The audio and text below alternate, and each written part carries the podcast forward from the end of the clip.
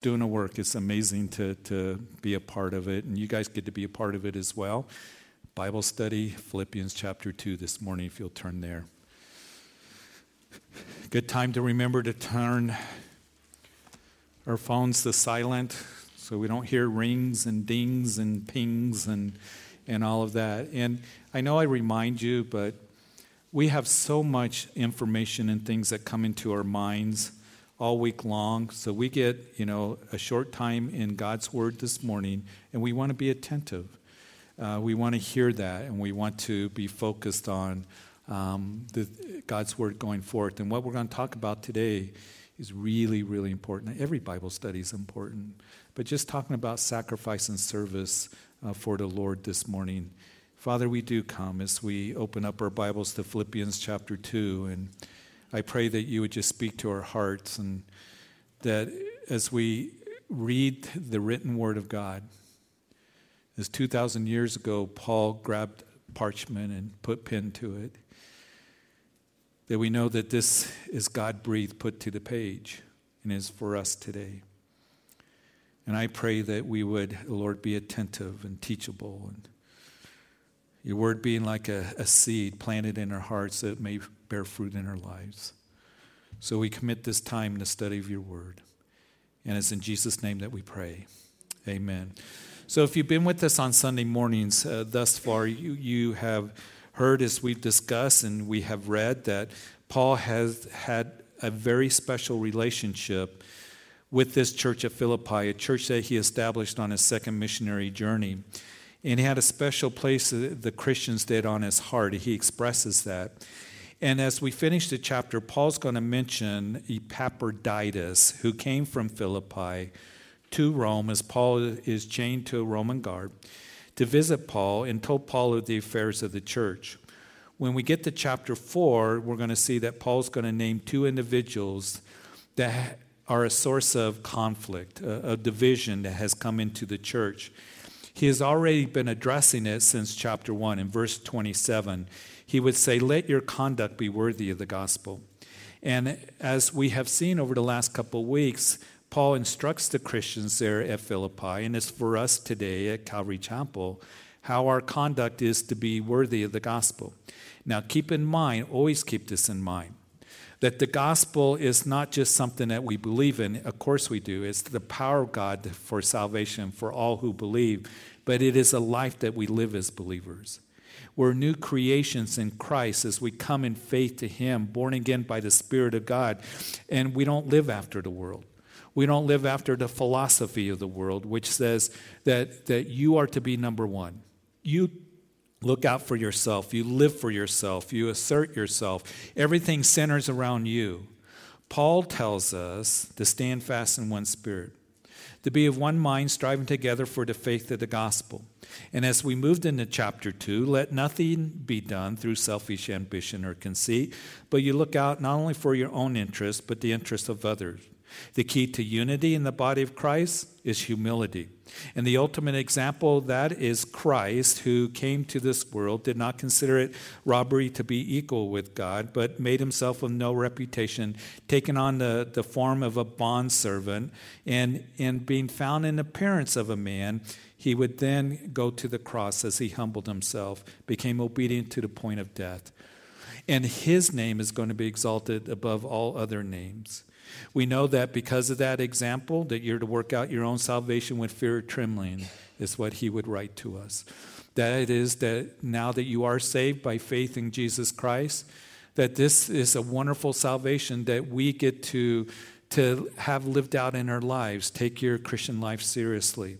Do all things without murmuring and complaining, as we discussed last week. And we ended at verse 15 with us being told that we are to shine as lights in this dark world. So, picking up our text now at chapter 2 of Philippians, verse 16 holding fast the word of life, so that I may rejoice in the day of Christ, that I have not run in vain or labored in vain. To hold fast means to hold firmly. Hold firmly the word of God hold firmly to the truth of, of God. Uh, have it worked out in your life. We know that our world comes along and our culture and tells us that you don't have to, to believe the Word of God. It's not true. Uh, the world is not going to encourage us to hold fast to the truth of God's Word. They, they, the world rejects God's Word. So we're to firmly hold to God's word and we're to have it worked out in our life where godliness is being worked out. And when that happens, people will look at you and me, being a new creation in Christ, and they will say to us, How come you're different? You're not like everybody else in the world. You're not prideful. You're not conceited. You're humble. You care about others' interests. You don't complain and murmur all the time. It's because of the gospel what Jesus Christ has done for me in dying for me, given me eternal life. He has changed me, He has given me a new heart. So hold fast the word of life. Jesus would say that the words I speak to you are spirit and life. We know that right before that, that Jesus, as he turned to his disciples, people were beginning to, to leave Jesus. And he said to his disciples, You want to go with them? And Peter said, Where would we go? You have the words of eternal life. So, the question this morning for you and for me as we journey through life where do we go? The world has all kinds of advice, philosophy, truths that change constantly. Where do we go? We're to hold on to the word of life. We're to hold on to the word of God, which is true, absolute truth for you and for me. So Paul is exhorting them hold fast the word of life, that I may rejoice. Interesting, he says, in the day of Christ. That's he's speaking of the rapture of the church knowing that I haven't labored in vain. In other words, be open to and obedient to what you have been instructed. And the apostle is just being open and honest with these Christians so that I may rejoice in the day of Christ. So to continue to hold fast, be strong in the things of the Lord. I don't want you to think that I failed you somehow. Now, today, we, we see that uh, people will call themselves life coaches and, and be able to be helpful as you journey through life. Maybe it may be a health coach, maybe perhaps an exercise coach, a financial coach, whatever it might be. Well, Paul was really the first life coach as he discipled these young guys that are mentioned in the New Testament. But it was more than that. He had a pastor's heart, he had a shepherd's heart. He loved these guys, he took them under his wings. And we, I think all of us can appreciate Paul's heart as he also had a love for the Christians, not just in Philippi, but the Christians as a whole. You see, for you and for me, what a joy it is to see people growing in God's Word. And maybe you're a parent to your children, maybe grandparents to your grandchildren, maybe you're an uncle or an aunt to your niece or nephew or other family members. Maybe it's somebody at work that you're discipling, a friend, whoever it might be. And, and it's so rewarding and it's such a joy to see fruit that comes from their lives because they're growing in the Word of God. You're discipling them, you're teaching them. You're encouraging them in the things of the Lord. And you feel like, oh man, it's so worth it. My labor hasn't been in vain.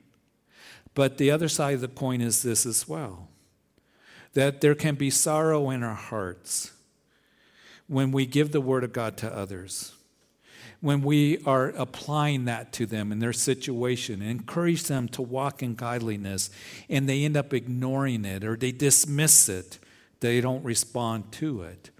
I've had people in my office, they'll say, Pastor Jeff, I'm facing this situation. I, I, got this circumstance. I got this problem that is going on. And I'll give them the Word of God. I'll read Scripture to them, how it pertains to their situation. And I've had a few, not a whole lot, but I've had a few that would say to me, Well, that doesn't apply to me. I, I don't want to do that. That's not going to work. And it grieves me when that happens because I know that they're going to leave and they're going to try it the world's way and they're going to end up just in confusion and disappointment and, and knowing that the world, what the, the world has to say, is not going to work for them eventually, not going to bring them joy, not going to bring them to that place of peace that we're going to see that the apostle is going to talk about how we can continue in joy, how we can have the peace in our hearts as we don't have to worry, we don't have to be anxious, but through prayer and supplication with thanksgiving, go to the Lord. So we'll see that as we continue through this epistle. But I love what John, the apostle, loved at the end of his life, that he would write in 3 John, verse 4, that I have no greater joy than to hear that my children walk in truth. In verse 17, as Paul has been expressing that to this church, he continues writing that yes, if I'm being poured out as a drink offering on a sacrifice and service of uh, your faith, I am glad and rejoice with you all. For the same reason, you also be glad and rejoice with me.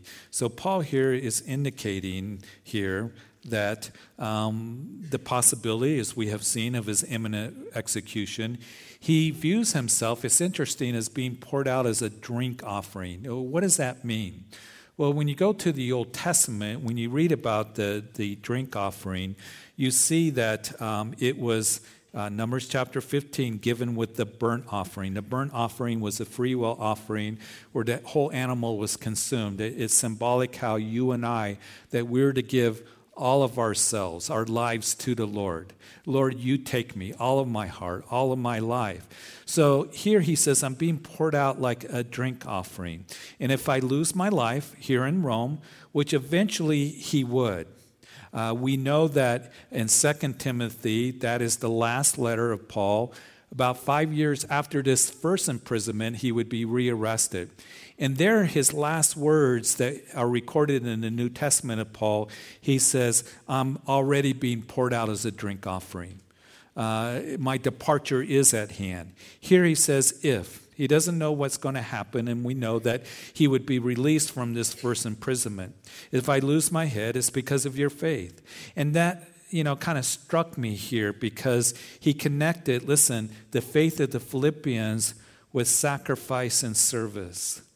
And this is so very important for us to consider this morning. In 2 Samuel chapter 23, what it reminded me of is there is recorded David's mighty men.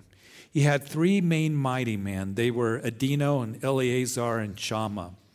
And it gives the account in that chapter how David is in the cave of Adullam. He's running from Saul. He, he's uh, hiding there in that safe place. And the Philistines had taken over Bethlehem. And you know that David was from Bethlehem. And David is in that cave and he's just parched.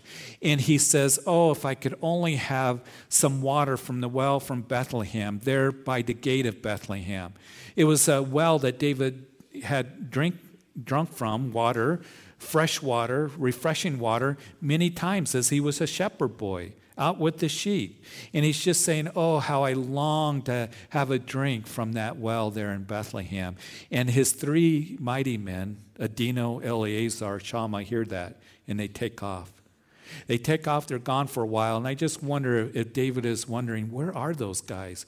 Where did they go? And the announcement comes out three men are approaching, and it's Adino and Eleazar and Shammah. They have a pitcher of water and I just picture them with their clothes all tattered and they're uh, bruised and, and bleeding and doing battle with the Philistines. And they said, David, for you, a pitcher of water from Bethlehem. And David was so overwhelmed by that, by their sacrifice and service, he wouldn't drink it. He poured it out to the Lord and said, Far be it from me, O Lord, that I should drink of it. As much as David wanted to and desired that water, he poured it out because of their service and sacrifice to him, willing to risk their lives to bring that water to David. The believers in Philippi loved Paul, and they would sacrifice and serve Paul. They did not have it easy in Philippi. They gave to Paul a, a, a gift to help him financially. Paul would make reference of that uh, in 2 Corinthians chapter 9. He tells us that this church would give out their own poverty and their own persecution. I think that most of us know this, but all of us need to know this. That ministry is not about getting my way and my desires and my wants all the time. It is not, I have an agenda it's got to be done this way. I better be comfortable. And if I don't like it, I'm going to quit. But ministry is sacrifice and service. That's what true ministry is about. Paul here is writing to them and he says, I'm being poured out as a drink offering. Service to the Lord does cost. Jesus himself said that if you're going to be my disciple, then count the cost. Paul poured out in the work of the ministry as a sacrifice to God. When the ministry dictated that he make tents all day long in order to preach and to minister, that's what he did. He worked and he sweated and he supported himself. When the ministry demanded that he travel dangerous roads or take a boat somewhere, he did so, even though he risked being robbed or beaten or shipwrecked and sick. He would find himself poor and alone for the cause of Christ. He didn't give up, but he considered himself a drink offering poured out to God, and he had joy, and he wanted the Philippian believers to rejoice with him.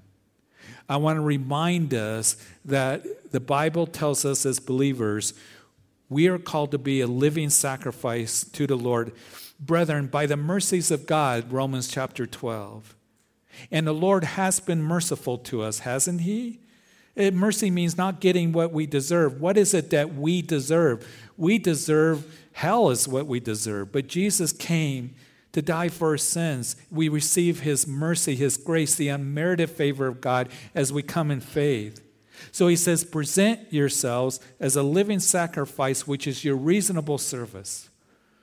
I want to remind us that God desires for us to serve, to serve our families, the place where we work, to serve others. And service includes sacrifice at times. It includes being flexible to the Lord and sensitive to hearing from the Lord. I think that most of us, I know that I do, but I, um, I think that most of us, if not all of us, we have some sort of routine in our daily routine, a routine in life. We have schedules, and that is a good thing. Your kids have schedules, you have a routine. There's a certain time that they go to bed, when they do their chores, your kids, certain time where they go to school and they have practice for sports or dance or, or music. We have a schedule when we go to work and when we get back and when we make dinner, all those things. So please don't think that having schedules or a routine is a bad thing. But I will speak for myself, and maybe perhaps this applies to some of you that are here today. But for me, I have a schedule and I have a routine, and I don't like it when my routine is interrupted. Sometimes, most of the time, I just don't like it. And this sacrificial service that Paul had in his life and of the Philippians, he's going to mention two individuals that displayed service and sacrifice that allowed their routine to be interrupted. Timothy, who is a faithful servant, and Epaphroditus, who would take the time to travel from Philippi to Rome, which would be very, very difficult to minister to Paul's needs. So, the question for me and for all of us is this Are we willing to have our routine be interrupted? To minister to others, be flexible. To say, hey, I'm going to make a meal for somebody hey, I'm going to call somebody up and have coffee with them. I'm going to make a hospital visit. To stop when you see that person in the store, how you doing? I'm not doing so good. It's been a hard, hard time, or we're facing this. To stop and just say, I'm going to pray for you to allow our lives to be interrupted at times to minister, to be at that living sacrifice. Be kindly affectionate, as Paul continues to write in Romans chapter 12, to one another, giving preference to one another, not lagging in diligence, fervent in spirit, and serving the Lord, and continuing steadfastly in prayer, distributing to the needs of the saints. Be given to hospitality.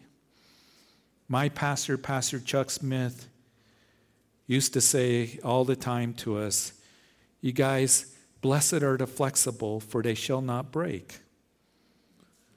Are we willing to let our lives be interrupted?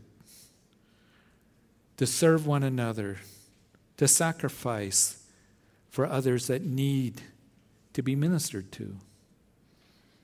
Something for me to consider, for all of us.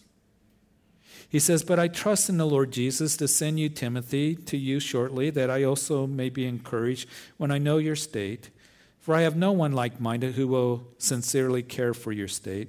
For all seek their own, not the things which are of Christ Jesus. So, Paul, having concern for the Philippian church, he, he longed to be with them, but he was chained to this Roman garrison and he couldn't go. So the apostle writes, I'm going to send Timothy to you, and I trust that the Lord will get him there. And, and whenever there was difficulties uh, in the churches, Paul would uh, send Timothy when he could not attend to them personally. He would send Timothy, we know, to Corinth. He sent Timothy to Thessalonica. And you see, it wasn't that Paul just would go and start a church or establish a church on his missionary journeys. People were getting saved. Uh, the church would begin to grow. Paul would leave and go to the next city, and that was it. We know that Paul would follow up with them. He continued to visit if he could, to write letters to the Christians.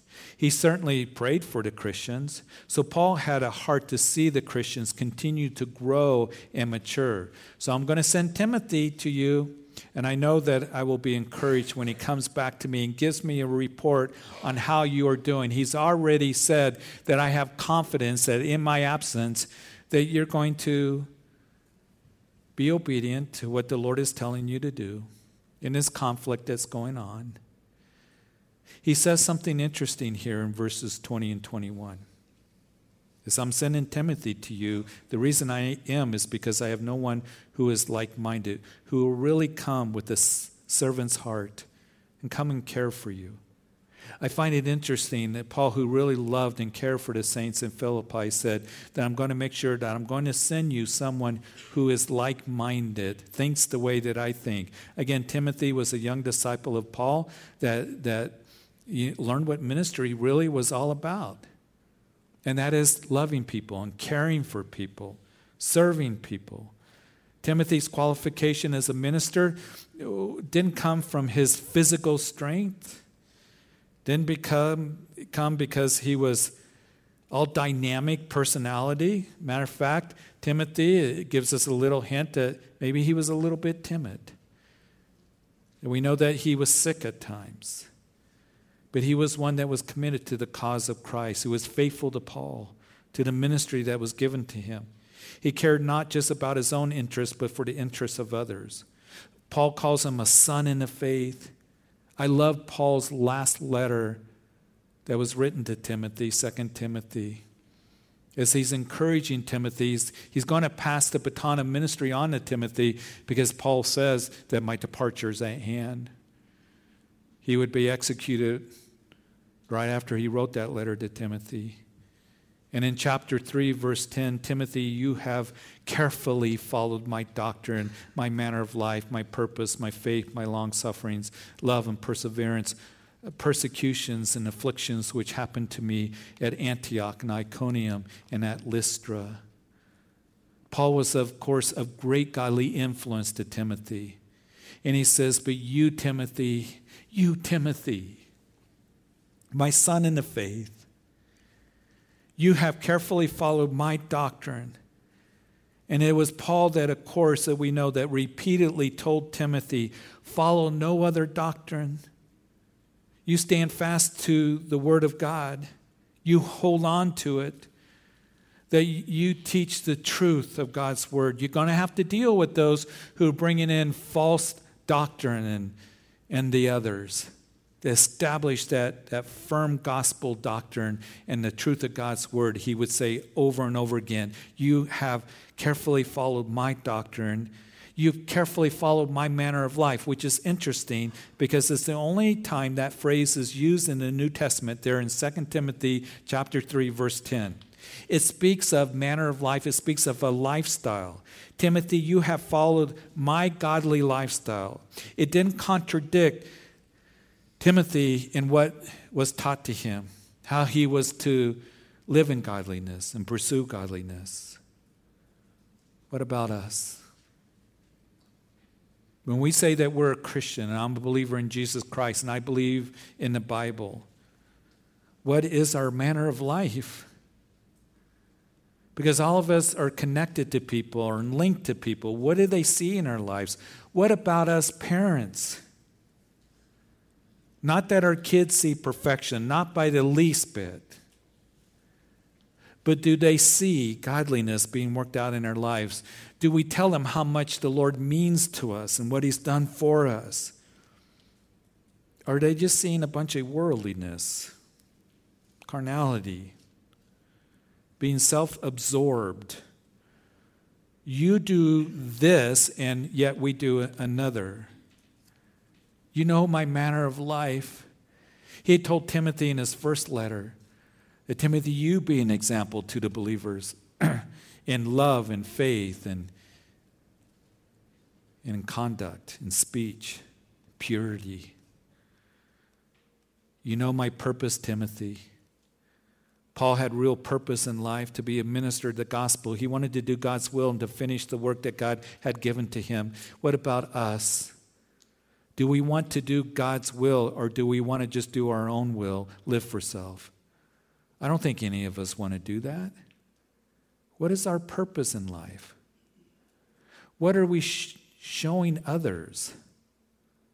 You know my faith. You know my long suffering, Timothy. Suffering's hard enough, but when it's long suffering, you know my love, my perseverance, which means to stick with it when things get tough.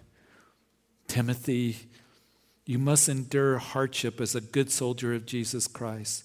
You know my persecutions, and Timothy did. Acts chapter 15, Paul's first visit on that first missionary journey to Lystra, where Timothy was from. They came out, they stoned Paul, left him for dead, dragged him out of the city, probably threw him in the garbage heap. That's where the garbage heap was. Paul got up and he went back in the city. Timothy, probably as a young teenager, saw all of that. Paul gives us indication that he did. You know my persecution at Antioch, Iconium, at Lystra. And then in Acts chapter 16, on Paul's second missionary journey, Timothy joins the missionary t- team, has been faithful to Paul for the last 15 years up to this point, continued till Paul would go home to be with the Lord, executed by Caesar Nero. Timothy, shortly after that, church tradition says Timothy was stoned to death, beaten to death in Ephesus. You know my persecution. Timothy knew of Paul's persecution firsthand. He came to know Jesus as the foundation had been laid. We know the seeds were planted by his grandmother and mother, as Paul writes about that, who spoke God's word into his life. So, a little side note particularly if you're here and you're young or whoever you might be, if you had parents, listen, that spoke truth to you, who gave you the Word of God. And I know not all of us grew up in Christian homes. But if you did have a godly home that you grew up in, please do not take that for granted. You had godly parents, grandparents, a mom and a dad whoever it might be, that spoke truth in your life when you were little, and you are assured of those things, and you have been blessed. And be thankful for that. And if you grew up in a godly home where you had parents or whoever that loved you enough to speak the gospel and the truth of the word into your life, praise God for that. But please, do not take that for granted. And please don't let the world take you down because that's what's happening. And pull you away from Jesus Christ. And all of a sudden, you're surrounding yourself with friends that are mocking the Word of God and mocking what you were raised to believe and telling you that's your parents' religion. I'll tell you this When the world around you begins to fall apart, which it will, because the world is not your hope. And you hopefully will begin to realize that this world is a big scam. And you leave defeated and depressed and hopeless and confused and empty in your heart. This is the message of God to you. This is His message to you. Come home. You come home. And He's at the end of the road looking for the son to return, the daughter to return. You come home, and we're going to be waiting for you to minister to you, to give you the love of Jesus Christ and the truth of God's word. What we need to do with the godly influence in our lives, those who have spoke truth into our lives, whether it's from the time that you were a baby or whether there was a time in your life that somebody came and led you to getting saved. And all of us need to take those things that we have learned and been assured of, knowing who you have learned them from. We must continue. Paul writes to Timothy, you must continue in the scriptures. That's going to be the theme of our vacation Bible school. Because we know what is true is this that the world is like it is undertow trying to pull us away from the Lord and the Word trying to pull us down, and your kids and your grandkids. Take fast the word of life. Do you understand what I'm saying? And the enemy is there, and he's going to come against your kids.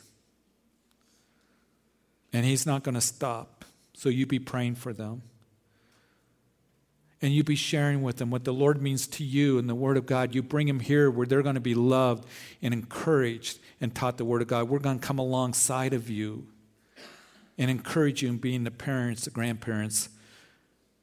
You bring your friends and others because the enemy is working overtime. The blind people and the cheap people, he's the deceiver and a liar. Timothy is a faithful servant. No one like minded. He traveled a long ways. It was dangerous, but he would go for Paul and he would care for people in Philippi. And what a great thing that Paul would say about Timothy in that he sincerely is going to care for you. All others seek their own, it just shows how rare it is that Paul could send someone that he trusted and had confidence in. In verse 22, but you know his proven character that as a son with his father, he served with me in the gospel. Therefore, I hope to send him at once as soon as I see how it goes with me. But I trust in the Lord that I myself shall also come shortly. The Philippians apparently were very familiar with Timothy, they knew of his character, that he was devoted to serving God and serving others. There would be no question in their minds about how genuine he was when Timothy showed up in Philippi. And then Paul expresses now that he hopes that he would come soon, but that was up to the Lord. And yet I consider it, verse 25, necessary to send you Epaphroditus, my brother, fellow worker, fellow soldier, but your messenger and the one who ministered to my need, since he was longing for you all and was distressed because of you had heard that he was sick. It is believed that perhaps Epaphroditus was the one that would take this letter to the Philippians and deliver it to them, and then Timothy would follow later. Epaphroditus, when he came to Paul in Rome, he would be, he's my messenger. In other words, he would inform Paul on what was going on in the church. And Paul indicates that he would bring a financial gift to him, to Paul. Paul will mention specifically that in chapter 4, verse 18. When Epaphroditus came to Rome, Paul says he became sick. But before we talk about that, look at what Paul has to say about Epaphroditus. Number one, you can know he's my brother, which speaks of the bond that they had because they were believers in Christ. It just speaks of this closeness uh, that these two believers had knitted together in God's love. It is wonderful. Listen, to have brothers and sisters in Christ. You always hear me encouraging people when I talk to them. Maybe you hear me on live radio. Uh, I'll say, Do you have a church? Are you in fellowship? Do you have those who are going to pray for you? Those who are going to come alongside of you? He's my brother. Second of all, he's my fellow worker. He labors with me in the work of the Lord. Some have suggested that Epaphroditus was the pastor of the church there in Philippi. That seems to make sense to me. We don't know for sure. They were distressed when they heard that he was sick. He longed for them, for the Christians there. Sounds like a heart of a pastor to me. Thirdly, he's a fellow soldier. He battled with Paul for the work of the gospel. And then, fourthly, quickly, your messenger and the one who ministered to my need. They sent Epaphroditus to minister to Paul to serve Paul. As verse 26, he became sick, and we continue reading, for indeed he was sick, almost unto death, but God had mercy on him, and not only on him, but on me also, lest I should have sorrow upon sorrow. He was sick uh, almost unto death. He was distressed because uh, that they had heard that he was sick. He didn't want to burden them, worry them. It, there's no indication here that Paul healed him, that Epaphroditus was sick because he was out of God's will, but simply Paul praises God for his mercy on him and restoring him. And therefore, as we finish the chapter, I sent him to more eagerly that when you see him again, you may rejoice and I may be less sorrowful.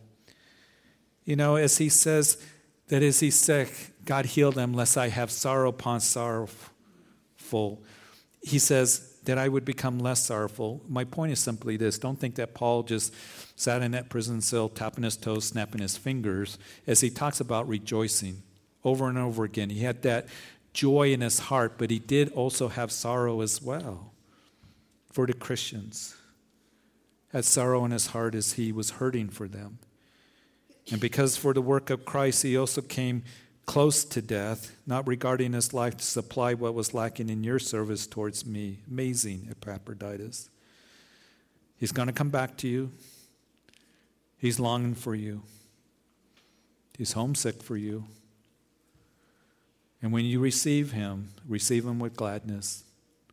Hold him in esteem, for he's put the work of Christ first. Another example, a person whose life was marked by serving others even to the point of death. An example of what we've been learning about in service and sacrifice to others. So, Father, we thank you. We thank you so much for this word given to us. And as we read these few verses, these are real people that served and did it freely and willingly, serving others in a church. Godly examples to us. So I thank you for that. So I pray right now, so we just got a few minutes left. Listen, if we can just kind of be still and not a lot of moving around, but listen, as we're in an attitude of prayer, just seeking the Lord.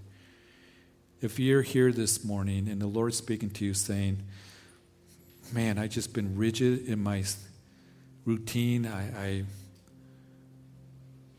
Lord, I know that you're pressing upon my heart to allow my life to be interrupted. Maybe there's somebody that's been on your heart that you kind of been pushing out of your mind to go and talk to. Or maybe somebody in your life that the Lord's been speaking to you to minister to them, but you just kind of ignored it. That right now you can come to the Lord and say, Lord, thank you. I thank you that you're just pressing upon my heart to allow my life to be interrupted, my routines to minister to others. I thank you so much for the example that, that we have in Scripture and how we are to be that living sacrifice. I also pray if you're here